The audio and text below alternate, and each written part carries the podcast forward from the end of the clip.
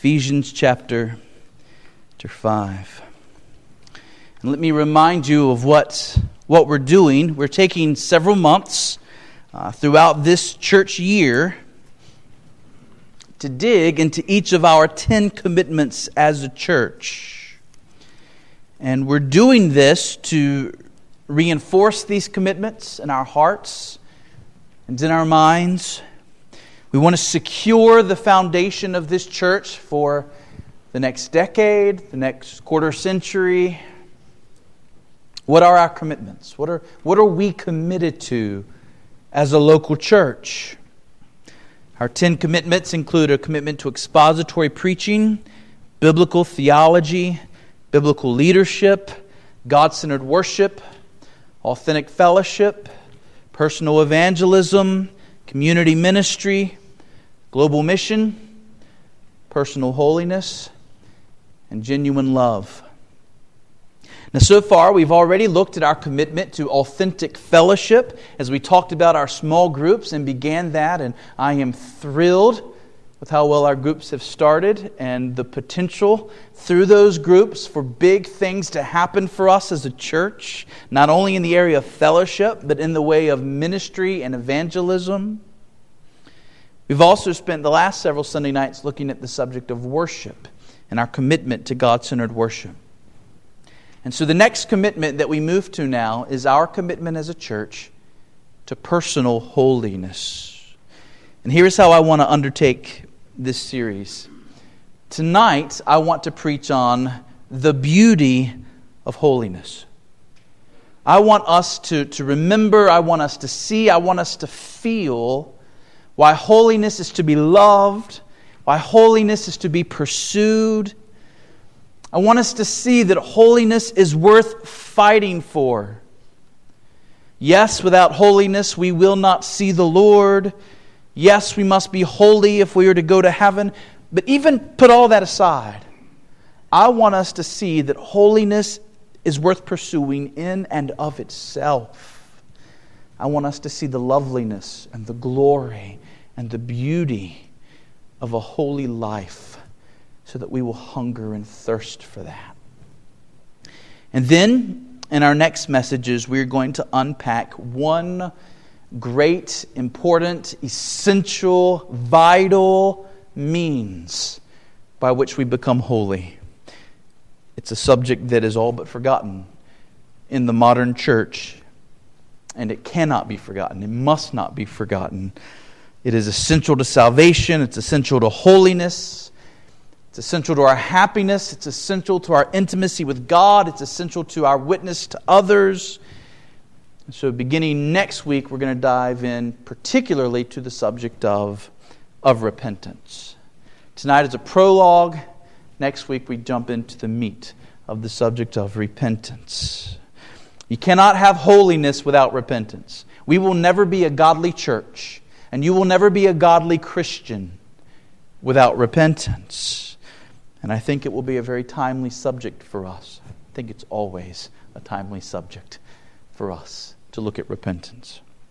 But let's begin tonight by remembering just how wonderful holiness truly is.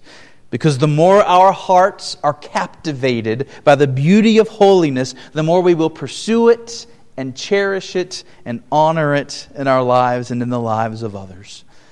And there were so many passages that I could point us to to show the beauty of holiness, but I just chose one.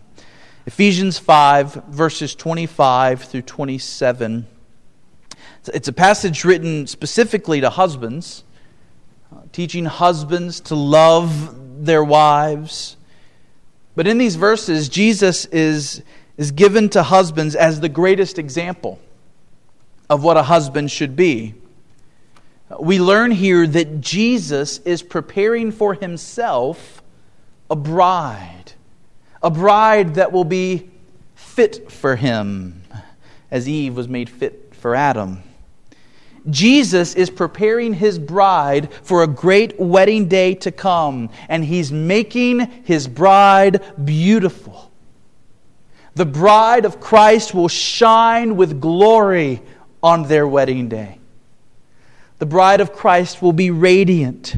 She will be breathtaking to behold. And what will be the beauty of Christ's bride on her wedding day? It will be the beauty of holiness.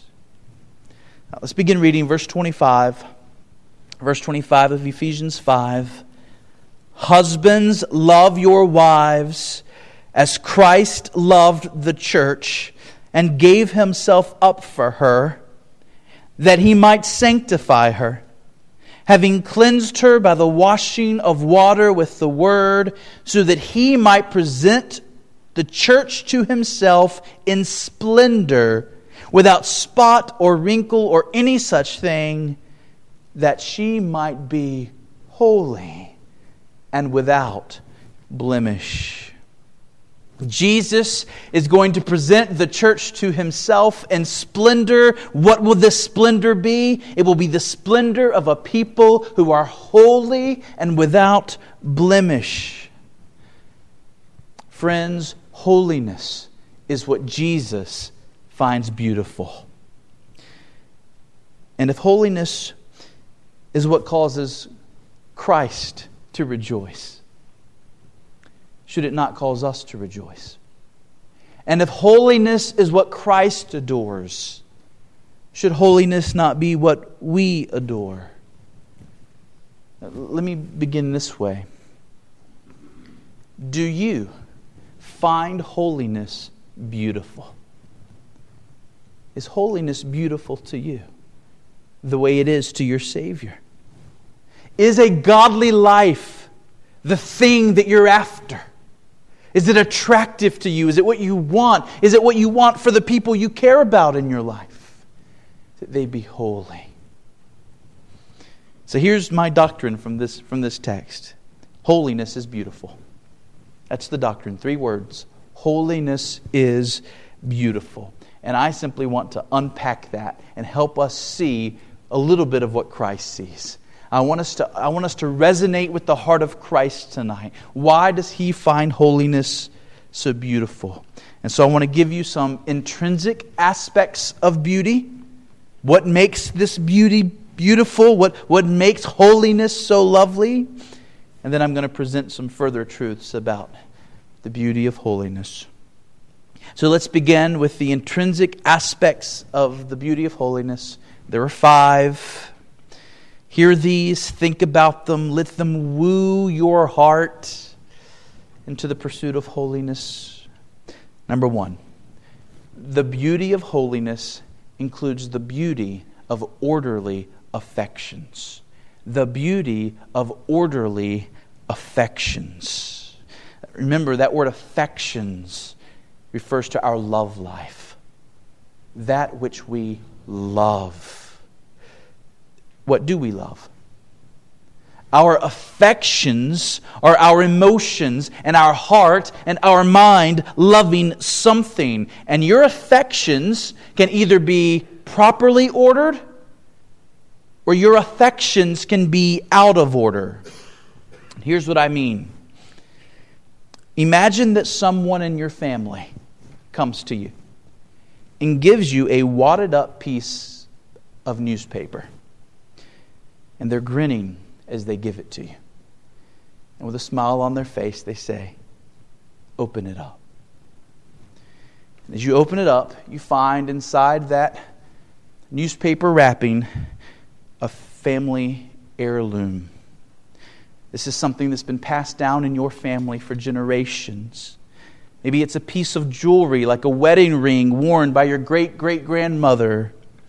Maybe it's a war medal earned by someone in your family a long, long time ago. This heirloom has been entrusted to others, and now it's being given to you. Now imagine that after your family member tells you the history and the meaning and the significance of this item, you throw it to the floor and you pick up that, that wad of newspaper that it was wrapped in and you're overjoyed. And you keep telling your family member, Thank you, thank you, I love it. It's the best piece of newspaper I've ever seen.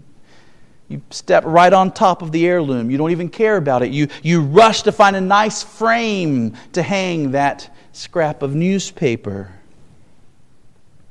What would we say about you if you did that? Wouldn't we say you're probably off your rocker, not seeing things aright? Your affections are all screwy. What you should have loved what you should have been grateful for, what you should have adored, you disregarded. And that which is not worthy of your love, that which is not worthy of your affection, you've given your greater love and your a greater affection to. Your love priorities are out of whack. You're loving the wrong thing. This is what we call disordered affections. It's, it's loving something out of order, not in its proper place. There is something very beautiful to us and to God about proper order. Just think about a clean room versus an, an unclean room, right? Most of us would prefer a clean room. Uh, God commanded his churches to, to operate with decency and order. Order is attractive to God, and things in their proper place tend to be attractive to us. But the fall has completely disordered our affections and priorities. Natural man tends to value the lesser and disregard the greater. Have you ever noticed that? Uh, we see this today with people who are passionate about saving the whales while disregarding human life.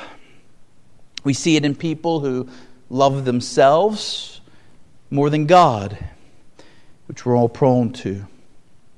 We see it in ourselves as we sometimes find ourselves cherishing God's gifts more than we cherish Him, loving God's gifts more than the giver Himself.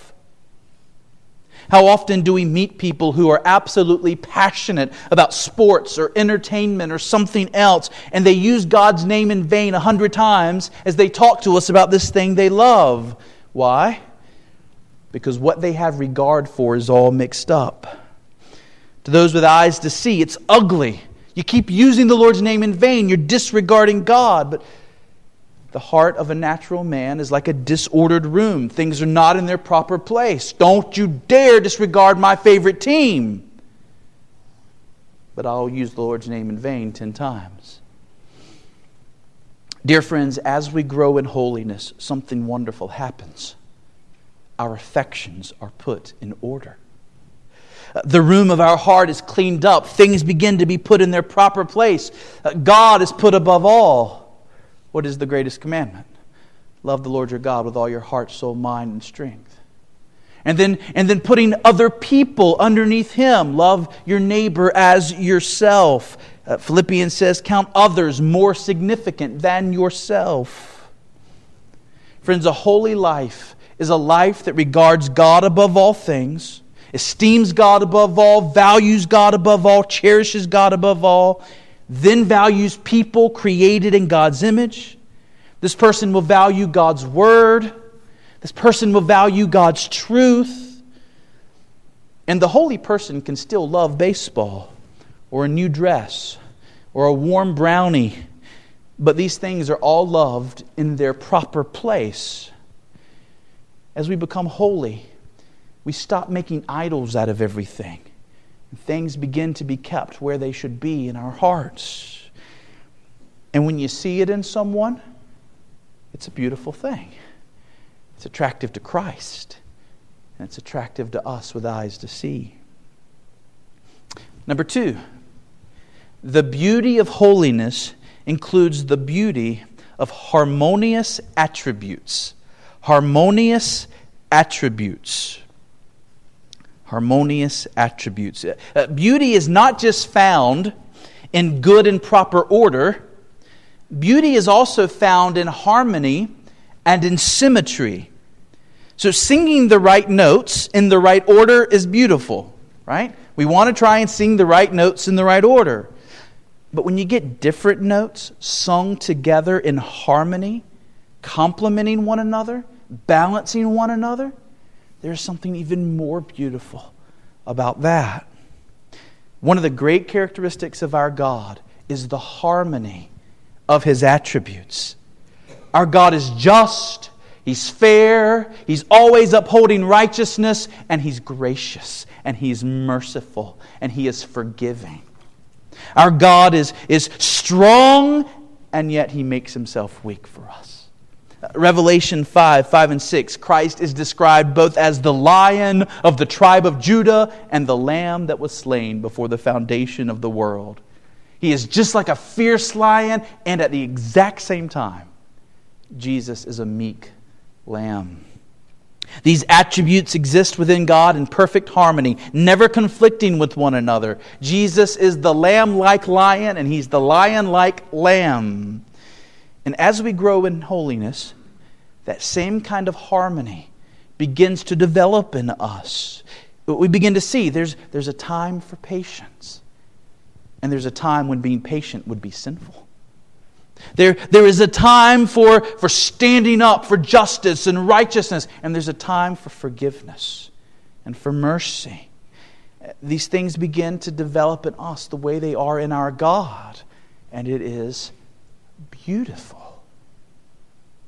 Number three, the beauty of holiness includes the beauty of unbroken consistency. Unbroken consistency. Unbroken consistency. Consistency. We all know the moral ugliness of hypocrisy. Right? We've all known what it is to be duped to be deceived, to be betrayed by someone. There is something that we find deeply grotesque about a person who claims to be one thing but is actually another. There's something deeply twisted about a person who promises to do one thing but then goes and does the opposite. There is perversion, there is ugliness in the person who preaches one thing to others but practices the opposite himself. We are constantly learning about the hypocrisy of our politicians. Every day we hear about hypocrisy among church leaders. But, dear friends, as we pursue holiness, what we're pursuing is a consistent life. We're pursuing the beauty of a person who believes, feels, thinks, and does what is good and right. They are faithful through and through like their God. Our God never claims to be one thing and then does the other. Romans 3 4, let God be true, though everyone else were a liar. In other words, every other person on planet Earth will be wrong before God says something that he doesn't follow through on. Here is part of the beauty of holiness a holy person is consistent. His life matches his doctrine. Her words match her actions. Isn't that what we want? A holy life is a bona fide life. It's, it's not playing, it's not pretending, it's not putting on a show. The difference between a holy person and an unholy person is the difference between real gold and fool's gold. Back in earlier days, a potter or a sculptor might make a mistake in his work. And rather than fix the mistake, if he was an unscrupulous workman, he might use wax to hide the mistake. The problem, of course, is that while that would suffice when the item was being sold, let that item begin to get warm and the wax would melt and the mistake would be revealed the person who bought the object was deceived. And that's why some sellers began to declare on their items, Sine cera. Sine without cera, wax, without wax. They were saying to people who bought their pottery, you can count on it. There's no mistakes. We're not hiding anything with wax. That's where we get our word sincere and sincerely. Sine cera, sin- sincere. A sincere person is a person without wax. They're authentic, they're honest, they are what you see them as. There is unbroken consistency. Hypocrisy is ugly to us, but faithfulness, consistency is beautiful. Number four, the beauty of holiness includes the beauty of unblemished purity. The beauty of unblemished purity. And so I'm going to ask you to do something, and just take my word for it. That's what I want you to do. I want you to close your eyes. So just close your eyes for a moment. I probably, promise I won't make faces at you or do anything while, you while your eyes are closed. And I want you to picture in your mind's eye a beautiful face. Picture the most beautiful face you can think of. This face is full of symmetry.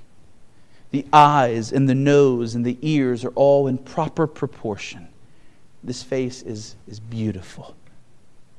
Now, in your mind's eye, add a giant pus filled pimple right in the middle of that face. It's just oozing out.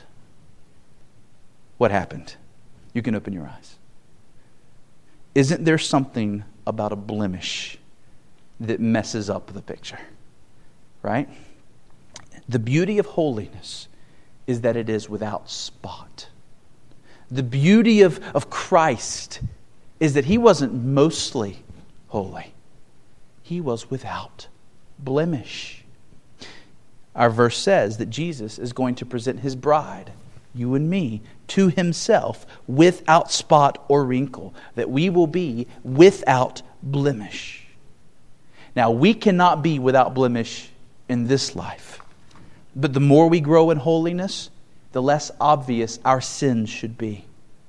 In other words, we're striving to live the kind of life where people really have to look hard to see the sin in us.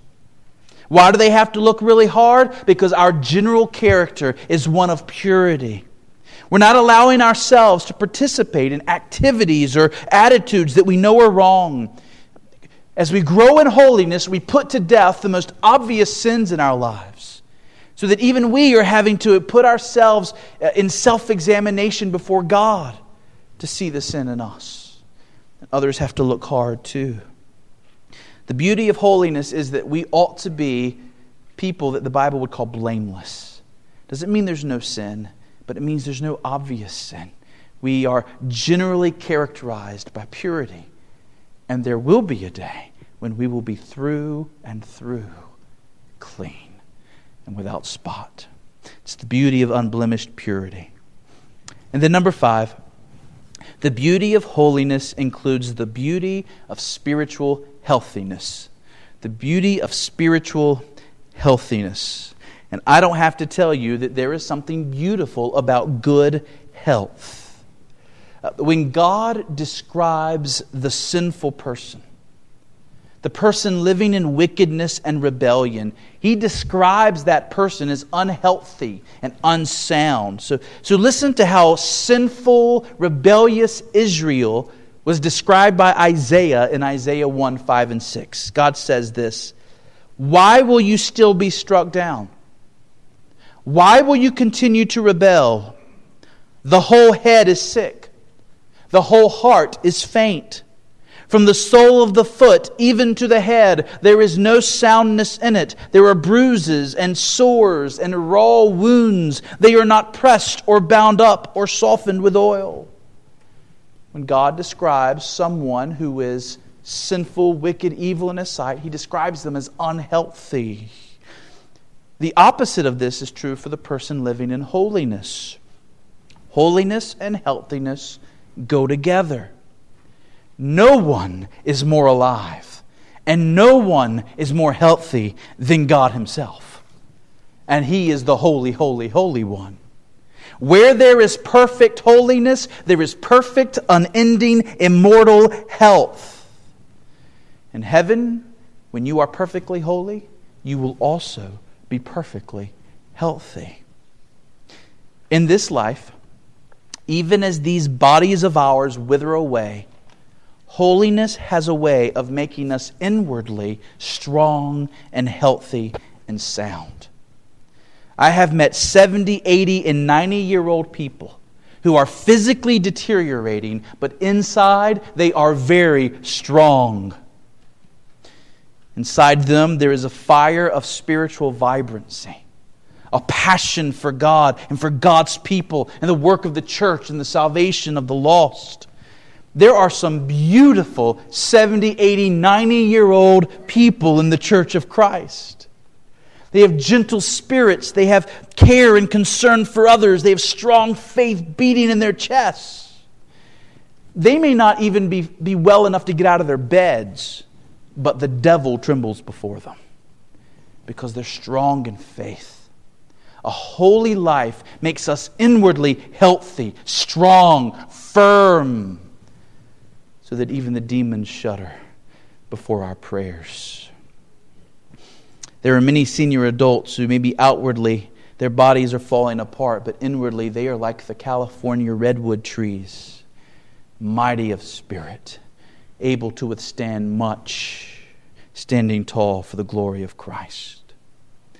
So, what does the beauty of holiness include? Well, a lot of things could be said, but orderly affections, harmonious attributes, unbroken consistency, unblemished purity, spiritual healthiness. Now, let me give you six more biblical truths about holiness that I hope will help you to see its beauty. Number one, the beauty of holiness is the beauty of God.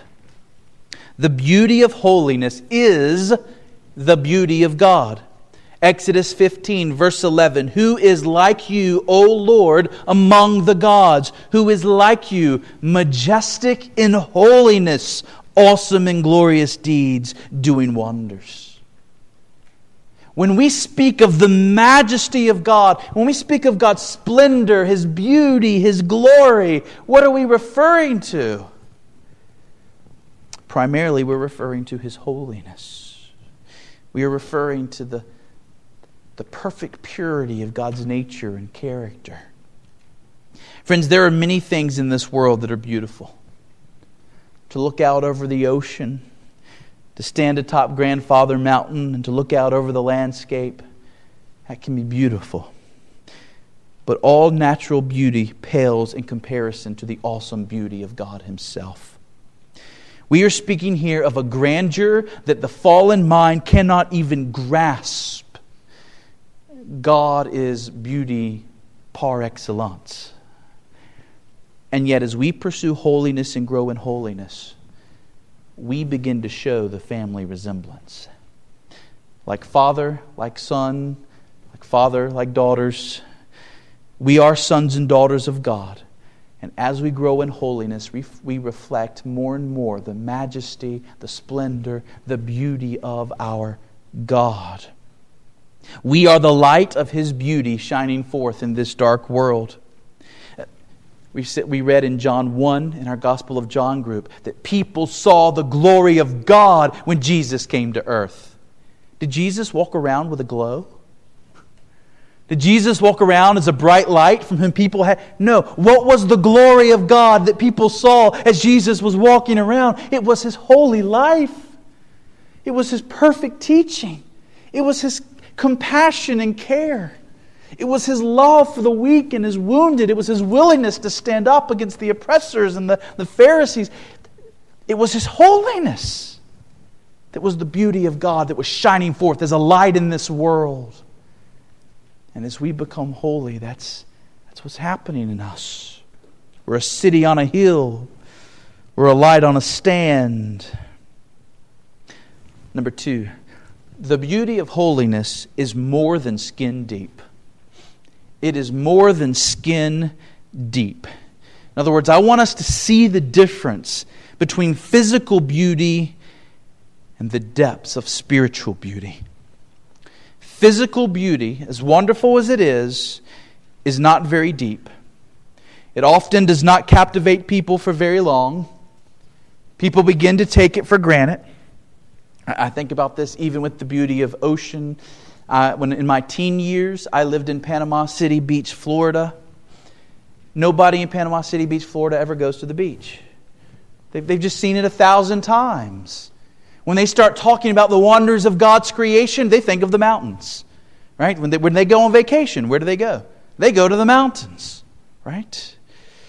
People lose the luster of something once they've seen it enough times. We moved from Panama City, Florida to the foothills of the mountains in Georgia. People there, didn't care about the mountains. I had a mountain right across the street from our house. We never noticed it, right? Everybody there went to the beach on vacation to behold the wonders of God's creation. Think about those people who drive by Niagara Falls every day on their way to work. Or those people who have seen the Grand Canyon hundreds of times in their lives because it's just a few miles away. Those people would still say, Oh, yeah, it's beautiful, it's beautiful, but they're not captivated by it. Physical beauty has a way of, of getting old, but not the beauty of holiness. Does love ever get old? Does kindness and compassion and patience ever get old? There is a depth to spiritual beauty, the beauty of holiness, that other beauty just doesn't have. There is a power to spiritual beauty that physical beauty cannot compete with.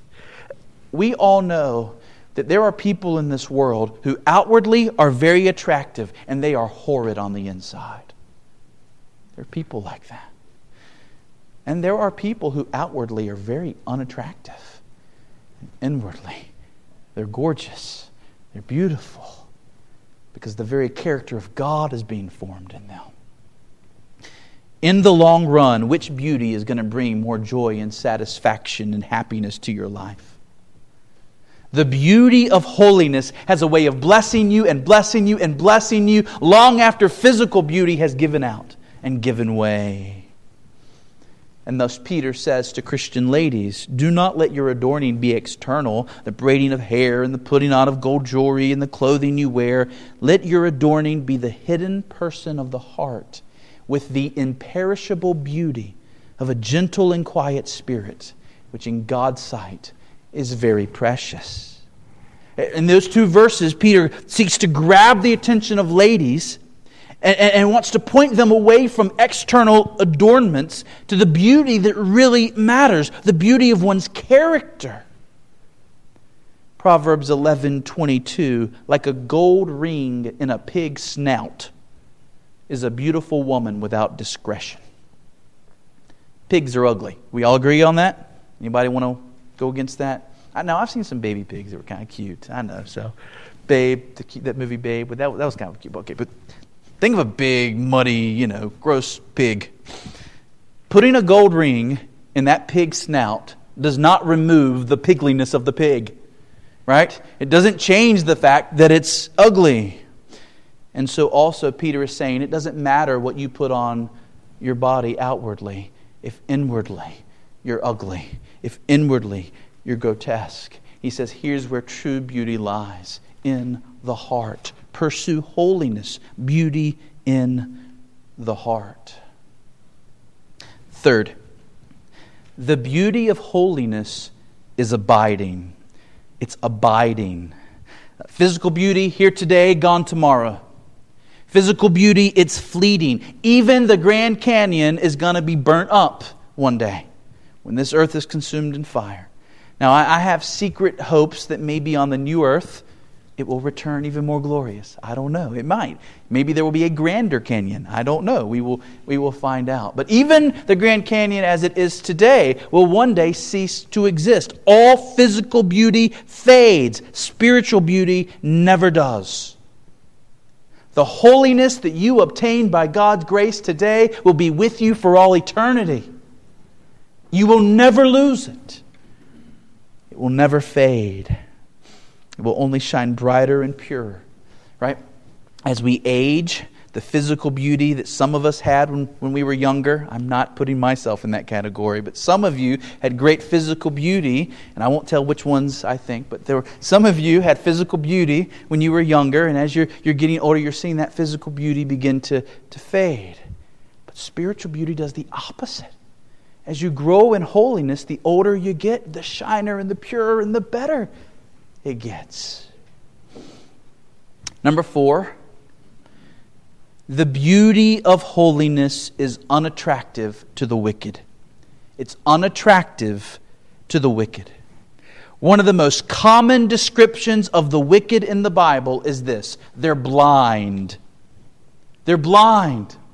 They don't see real beauty. Isaiah 42 says that Jesus came to open the eyes of the blind. And he doesn't mean that he just came to heal people who were physically blind. He means that we're a world of spiritually blind people who don't know our up from our down, our good from our right, our beautiful from our ugly. And Jesus comes and he opens people's eyes so that we realize whoa, here's true beauty love, joy, peace, patience, kindness, goodness, faithfulness, gentleness, self control. That is beauty. Those who are still lost, those that you work with and live with, those that you encounter every day who are still unbelievers, they're going to have a tendency to call evil good and good evil. They're going to have a tendency to value and treasure things that are way out of proportion and that are inappropriate for them to be valuing and treasuring. They, they don't call beautiful what they should. Honesty will seem unhelpful and repulsive to a greedy heart.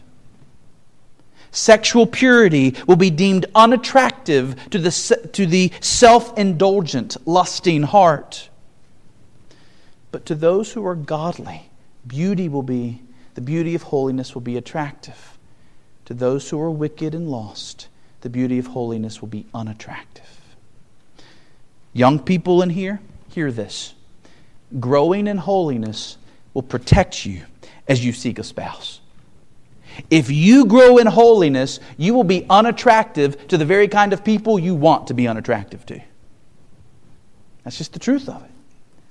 And if you're growing in holiness, you will be beautiful to the very kind of people you want to be beautiful to. Number five, the beauty of holiness is attractive to the godly.